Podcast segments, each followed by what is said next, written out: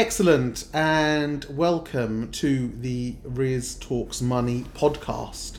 And today I have the pleasure of being joined by John Choong, who is the Senior Equities Research Analyst at Investing Reviews. John, you gave me a bit of blurb with regards to your position and what your company do, but I think that's best come from you. So do you want to explain your role, is what exactly it is that you do, and tell us about Investing Reviews? Yeah, so Investing Reviews is technically an investment platform reviews page. We have plenty of reviews on pretty much every broker or investing platform there is out there for retail investors to assess. I work on the news side and the stock side of things. So my role is to essentially research the stock market, present an investment case or a hold case or a sell case for a certain UK stock, and then let investors read that through the web and then decide whether they want to buy the shares on the platforms that we advertise. Fantastic. How long have you been covering the markets for, John? Officially coming up to 3 years now. Unofficially in and out probably 5 years. Yeah. Fantastic. So John, thank you very much for joining me today. John, we've got a lot of things that we want to talk about and a lot of areas that we want to pick your brains and for you to share your expertise on. So let's talk about the bigger macro level events at the moment. Obviously, a lot of my job and my day job is spent looking and talking about the property market and property finance in particular. Yeah. Why don't you give us a synopsis of what you've seen in the last year, and then going forward from here onwards, what you think is the outlook for the UK property market? Start with a nice small topic. Well, I mean, I cover house builders, as more specifically the big 4/big 5, your Persimmons, your Taylor Wimpeys, your Barretts, but obviously the last year has been a bit of a bloodbath when it comes to their bottom line. Everything's been cut down by even 2/3 if you're looking at Persimmon. But obviously some house builders are a little bit more resilient than others. So you're looking at the more affluent ones like Berkeley. Who've still seen drops in profits, but obviously slightly less than Persimmon's, who's also been demoted to the FTSE 250 as a result of that, unfortunately. Higher mortgage rates, higher interest rates as a result of inflation has resulted in, lower completions and lower forward sales as a result of that. So that's no surprise, but the outlook I would still think is a bit cloudy because you do have mortgage rates and swap rates coming down, as I'm sure you've covered quite extensively over the past couple of weeks. But at the end of the day, you're still going to have to look at core inflation and services inflation and what the outlook for that is, because that will be the leading indicator of where mortgage rates head next. And, despite mortgage rates coming off their peaks, they're still way off where they were even before, I think, when Liz Truss took over. Just over a year ago. Exactly. So you're going to have to see that come down quite extensively before you can see any sort of, life back into the market, if you will. So just for context, we're recording this on the 3rd of October, 2023. John, can you just explain, even though the base rate has been going up progressively and we're now at the highest level since just before the credit crisis, with a high base rate, why are we seeing mortgage rates coming down? And what type of mortgage rates are we seeing coming down? And can you just explain to us the mechanics of why that's happening, even though interest rates have been rising?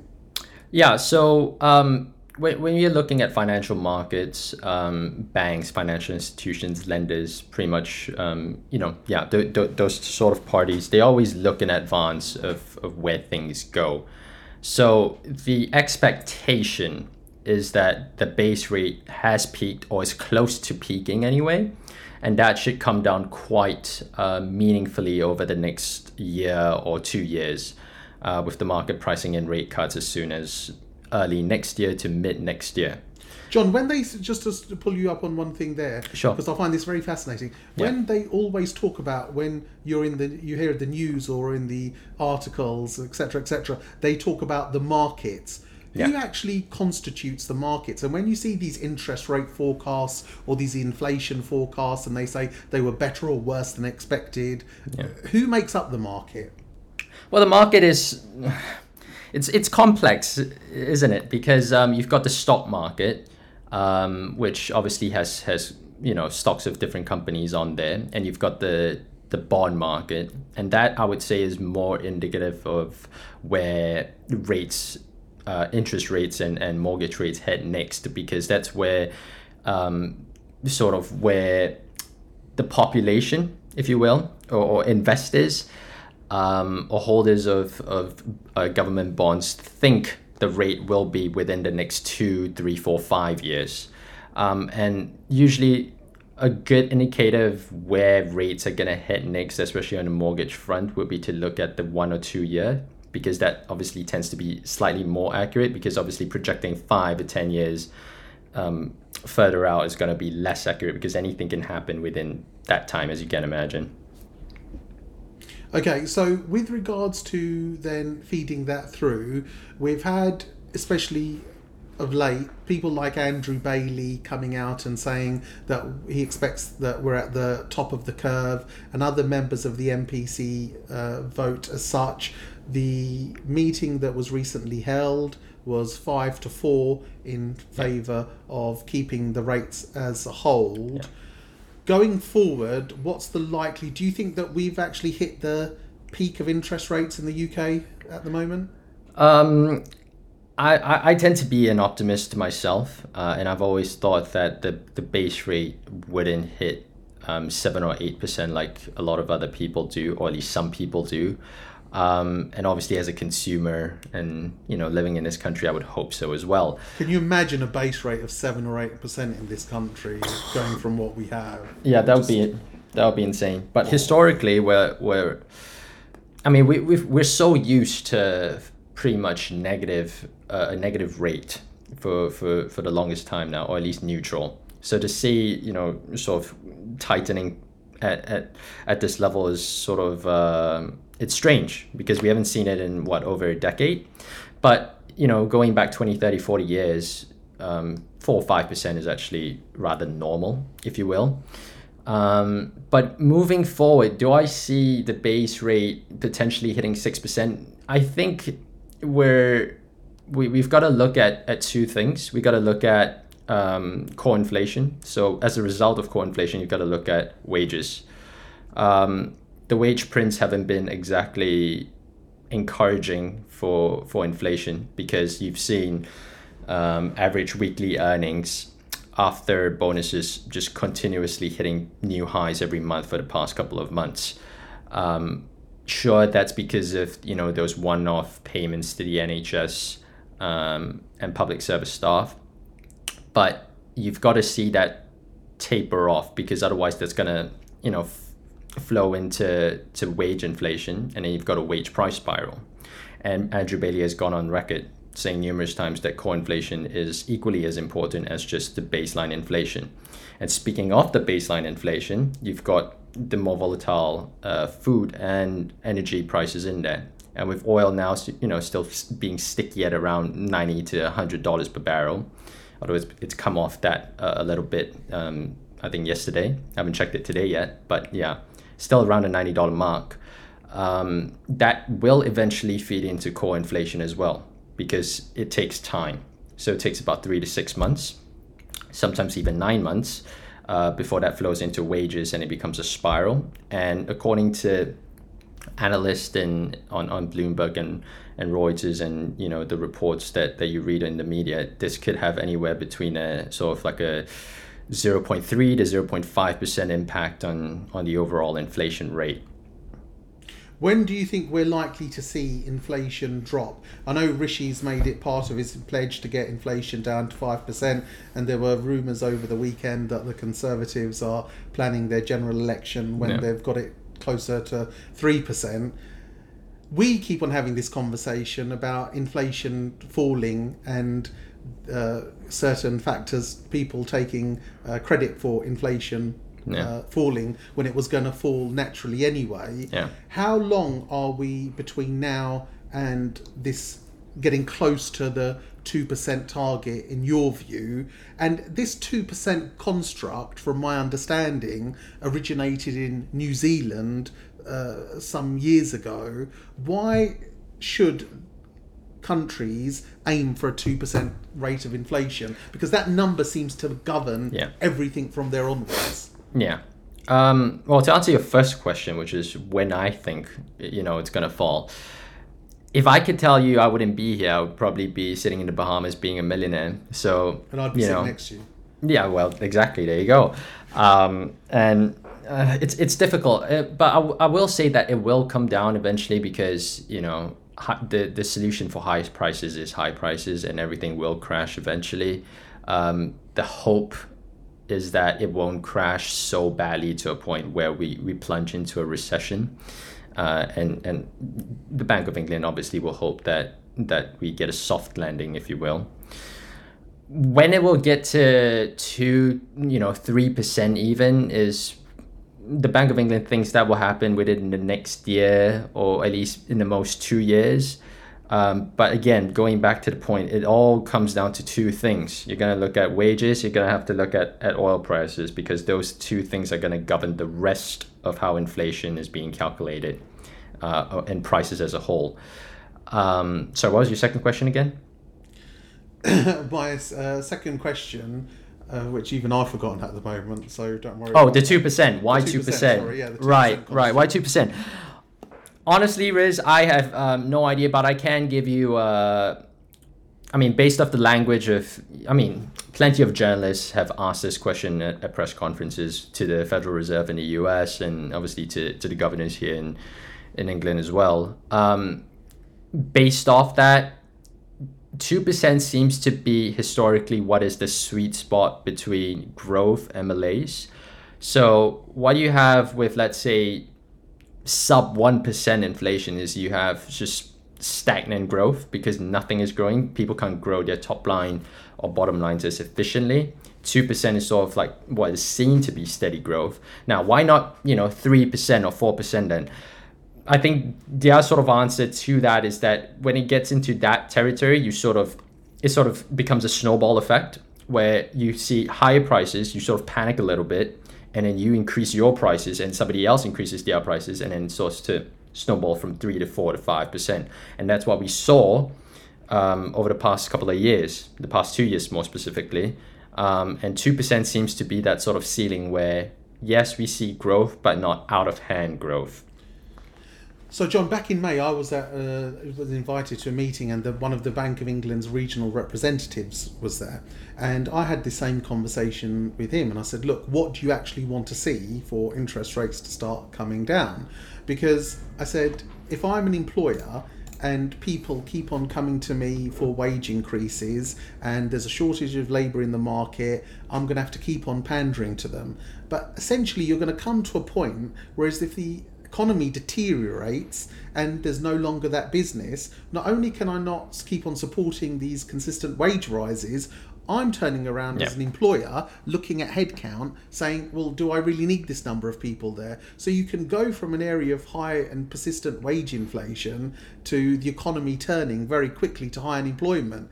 And from my conversation with him, I was under the impression that they'd want to see the employment numbers turn and technically for unemployment to rise before they ever came up with any type of rescue package. And the conversation was, if interest rates are high and you cut them, it can have an effect in the economy. If you maintain interest rates at a low level and you cut them, it's not going to have much impact. When do you think that turn will be with regards to, you analyse the markets on a day-to-day basis, you analyse companies' health, etc.? How far are we from that turn in the market and potentially the UK entering into recession? Well, I think the bigger question is whether the UK will enter a recession, right? Don't forget that 75 to 80% of the UK economy, or the UK GDP, is actually made out of services. sort of manufacturing sector, which is the rest of the 20-25% of the economy, has been in a technically a recession for over the past year and a half. If you look at the PMI indicators, which is a survey that's sent out to all the manufacturing or most manufacturing companies to ask what the outlook is or how their business is doing, it's been in contraction territory for the past 18 months or so. But the services front has held up quite well. And that's obviously thanks to a combination of, furlough pay that people have excess savings back in the day during COVID when they were getting furloughed, like I said. And obviously persistent wage increases as well.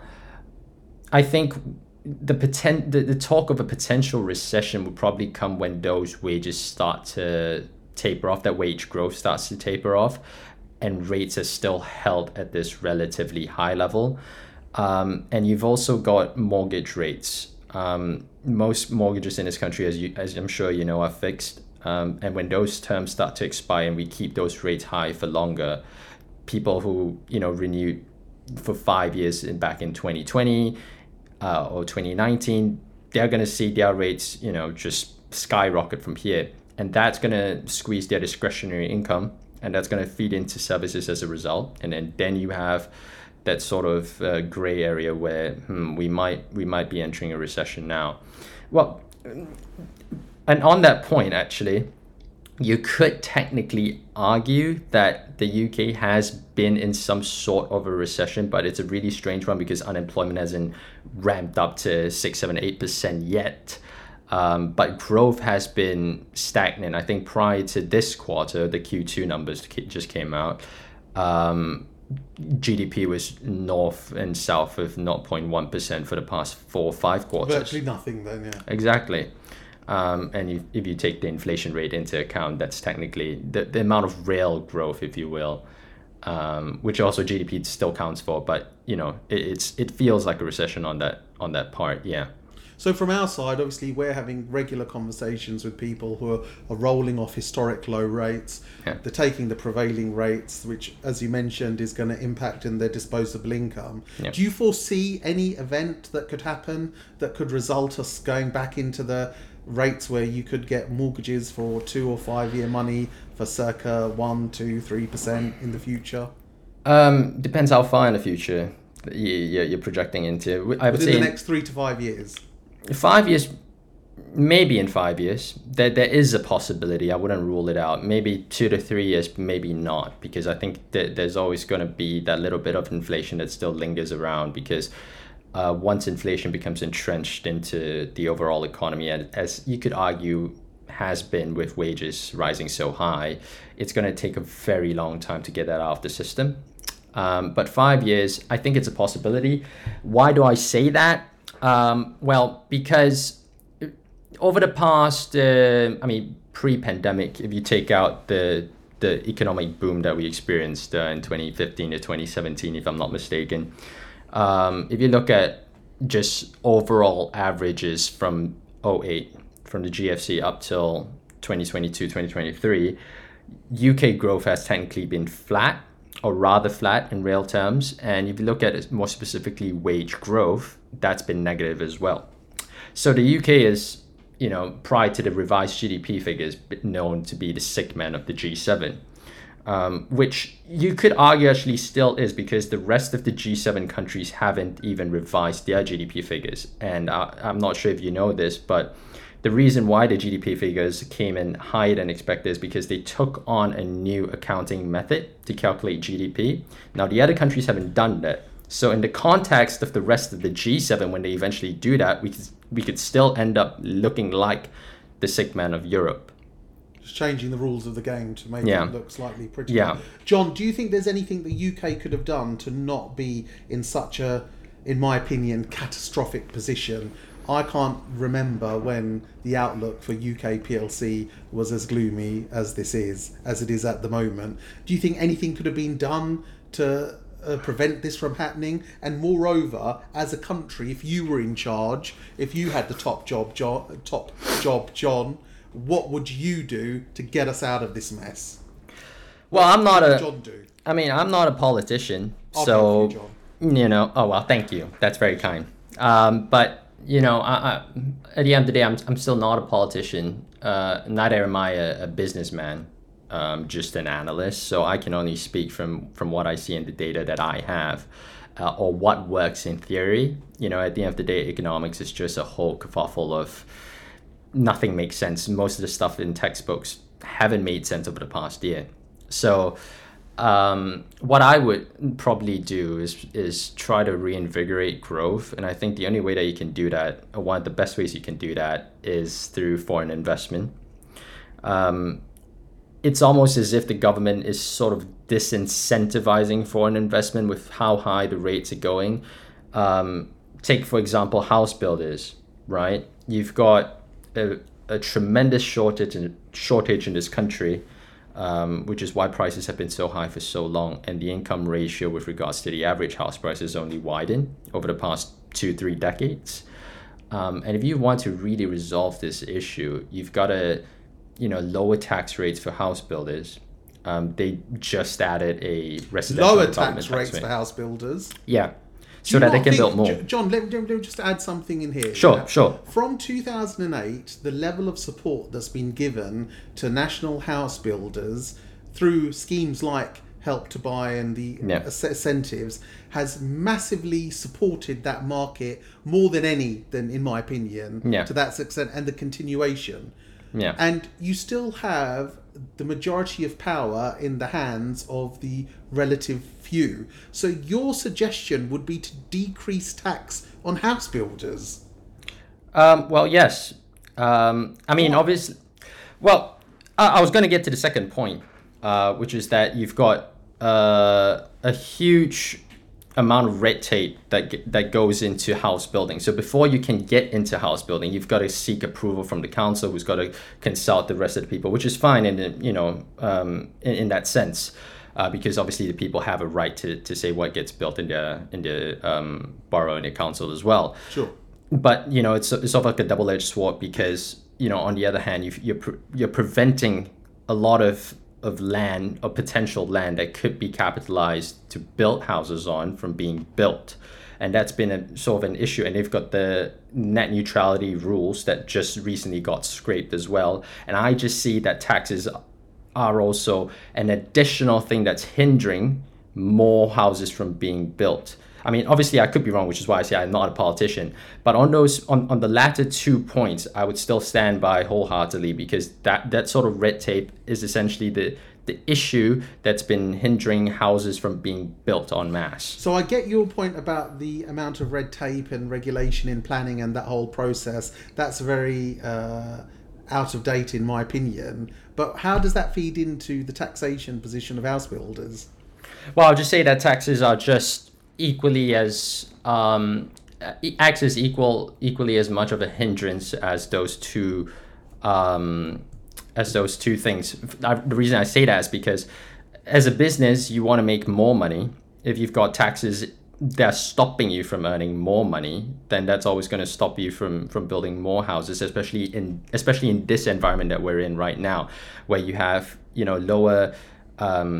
lower forward sales as a result of that. And you as a house builder, you're thinking, okay, if I really want to earn more money, right, I've got to wait this period out before I fully utilize my sales team to get in more sales at a higher purchasing point, rather than, okay, now we've got a period of lower tax rates, why don't we build more houses, try to bring in more profits. And then if you really want to put the tax back in, bring it back in when rates are much lower and demand skyrocketing. I'm not sure I agree with you there, John. That's all right. That's all right. I think the politician in me would say that I think this can be relatively easily sorted out. But you've got two problems, John. Let's say market rates normalised, etc., and we want to build an extra 100,000 houses. John, where is the labour force? Where is the skilled labour force after the B word?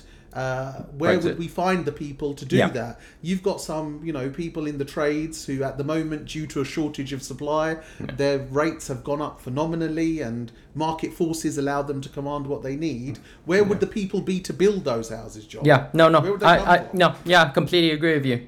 labor shortages have been an issue. That's one of the reasons why inflation is so high. Well, at least wage inflation has gone up so much. And how much of inflation do you attribute to the B word, John? I mean, I can't give you a specific figure, but I'm sure it's certainly there as an indirect result of it, because you've got, you know, longer queues at on the immigration front, or even importing or exporting goods in and out of the country. Fewer people want to come in or do come in because of that as well. Then you've got a shortage of labor that drives up wages, because you've got a labor shortage and people can't look for people to work. So they've got to offer high wages as a result. And then there you have high inflation. Now, John, you spend your time and your days analysing and crunching the numbers and looking at these companies and their accounts in very, very, very fine detail. What trends are you seeing? What sectors are having any issues, or what's your outlook going forward for, let's say, the next 3 to 6 months? Where do you think the industries that are going to suffer coming from? Where do you think the opportunities lie?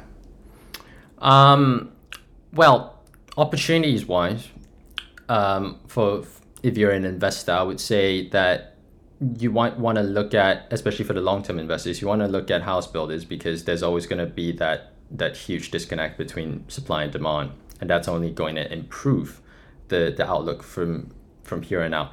3 to 6 months time, it's a very difficult time frame to give you, especially in this current market environment, macroeconomic environment, because like I said earlier, inflation could go in any direction. Hell, this month's print, which is September's print, when oil prices actually ticked up meaningfully, could actually see a surprise. And then all that progress that we've seen over the past 4 or 5 weeks is going to get undermined. The mortgage rates are going to shoot back up. That's why I keep on saying, John, I think at the moment, we're in this window where, to get to the data that we've had that led to the whole decision, we had all the ducks line up, so to speak. Okay, the wage data wasn't really where we wanted it to be, but everything fell in place. I completely agree that between now and the end of the year, and we've got 2 more MPC meetings, Monetary Policy Committee meetings coming up, all it takes is for the data to skew the other way. And with regards to oil production, Saudi's got no intention, because they're obviously the biggest player, of pumping out more when they've got their own ambitious plans that they want to finance. I think that we might have another potential rise in November and December. What do you think?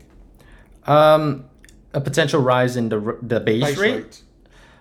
Yes, I wouldn't rule it out. And I think if you look at market probabilities, they're probably not ruling it out either. So it depends. Well, we'll see tomorrow. I think they've got a meeting tomorrow as to whether they're going to cut it or not. Cut production by another, or hold the production until... They haven't invited me to that meeting, John. Well, they should. Been waiting for the invite. Yeah. Maybe you could get a word in there and give them some incentive to not cut, for the sake of... our bills and whatnot. But in terms of threats moving forward, I think it ultimately all goes back to that, and the amount of employment that we can get into this country. It doesn't help that the number of sick people, or people who are declaring themselves sick anyway, has risen since COVID, as you can imagine, and productivity has been low as a result of that. And you've got to get more people in, and it just becomes a cycle in of itself. So yes, the Bank of England wants to see unemployment tick up, but as long as you could have it both ways. You could have unemployment stick around at 4.85%, whatever it is, but the employment numbers tick up. As long as that's okay, the amount of wage growth should start to taper off. And when that starts to taper off, you can see the bottom line of a lot of FTSE 100 or FTSE 250 companies start to come back, because they don't have to issue radical wage increases anymore. My final question for you, John, before I let you go. I personally think that with regards to the activity levels in the housing market at the moment, following the Nationwide House Price Index come out yesterday and tell us where prices have dropped, house prices have dropped, I see this market limping in to 2024. The issue that we've got, and what we're seeing, and other colleagues of mine who are in the property industry, is we seem to have an abundance of sellers but the buyers are sitting on their hands and are few and far between. So for that reason, I'm not expecting anything major to happen with regards to recovery in the housing market for the rest of this year and probably limping into next year. What are your thoughts, John? No, I completely agree with you on that.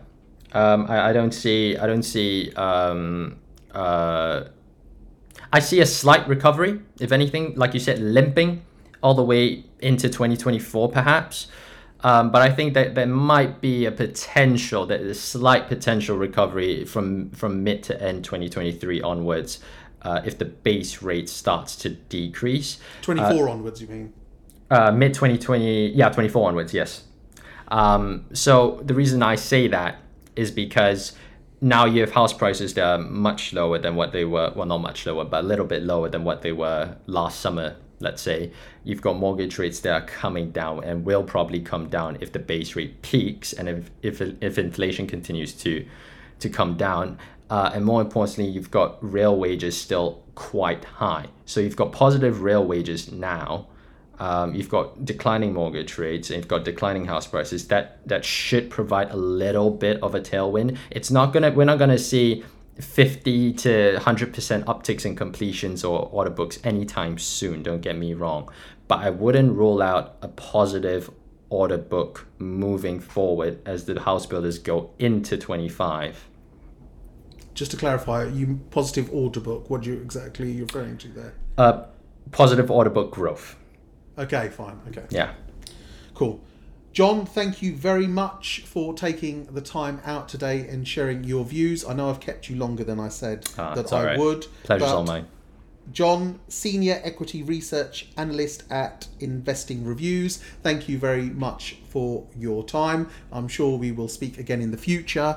And please join us next time for our next episode of Riz Talks Money. Thank you. Thank you.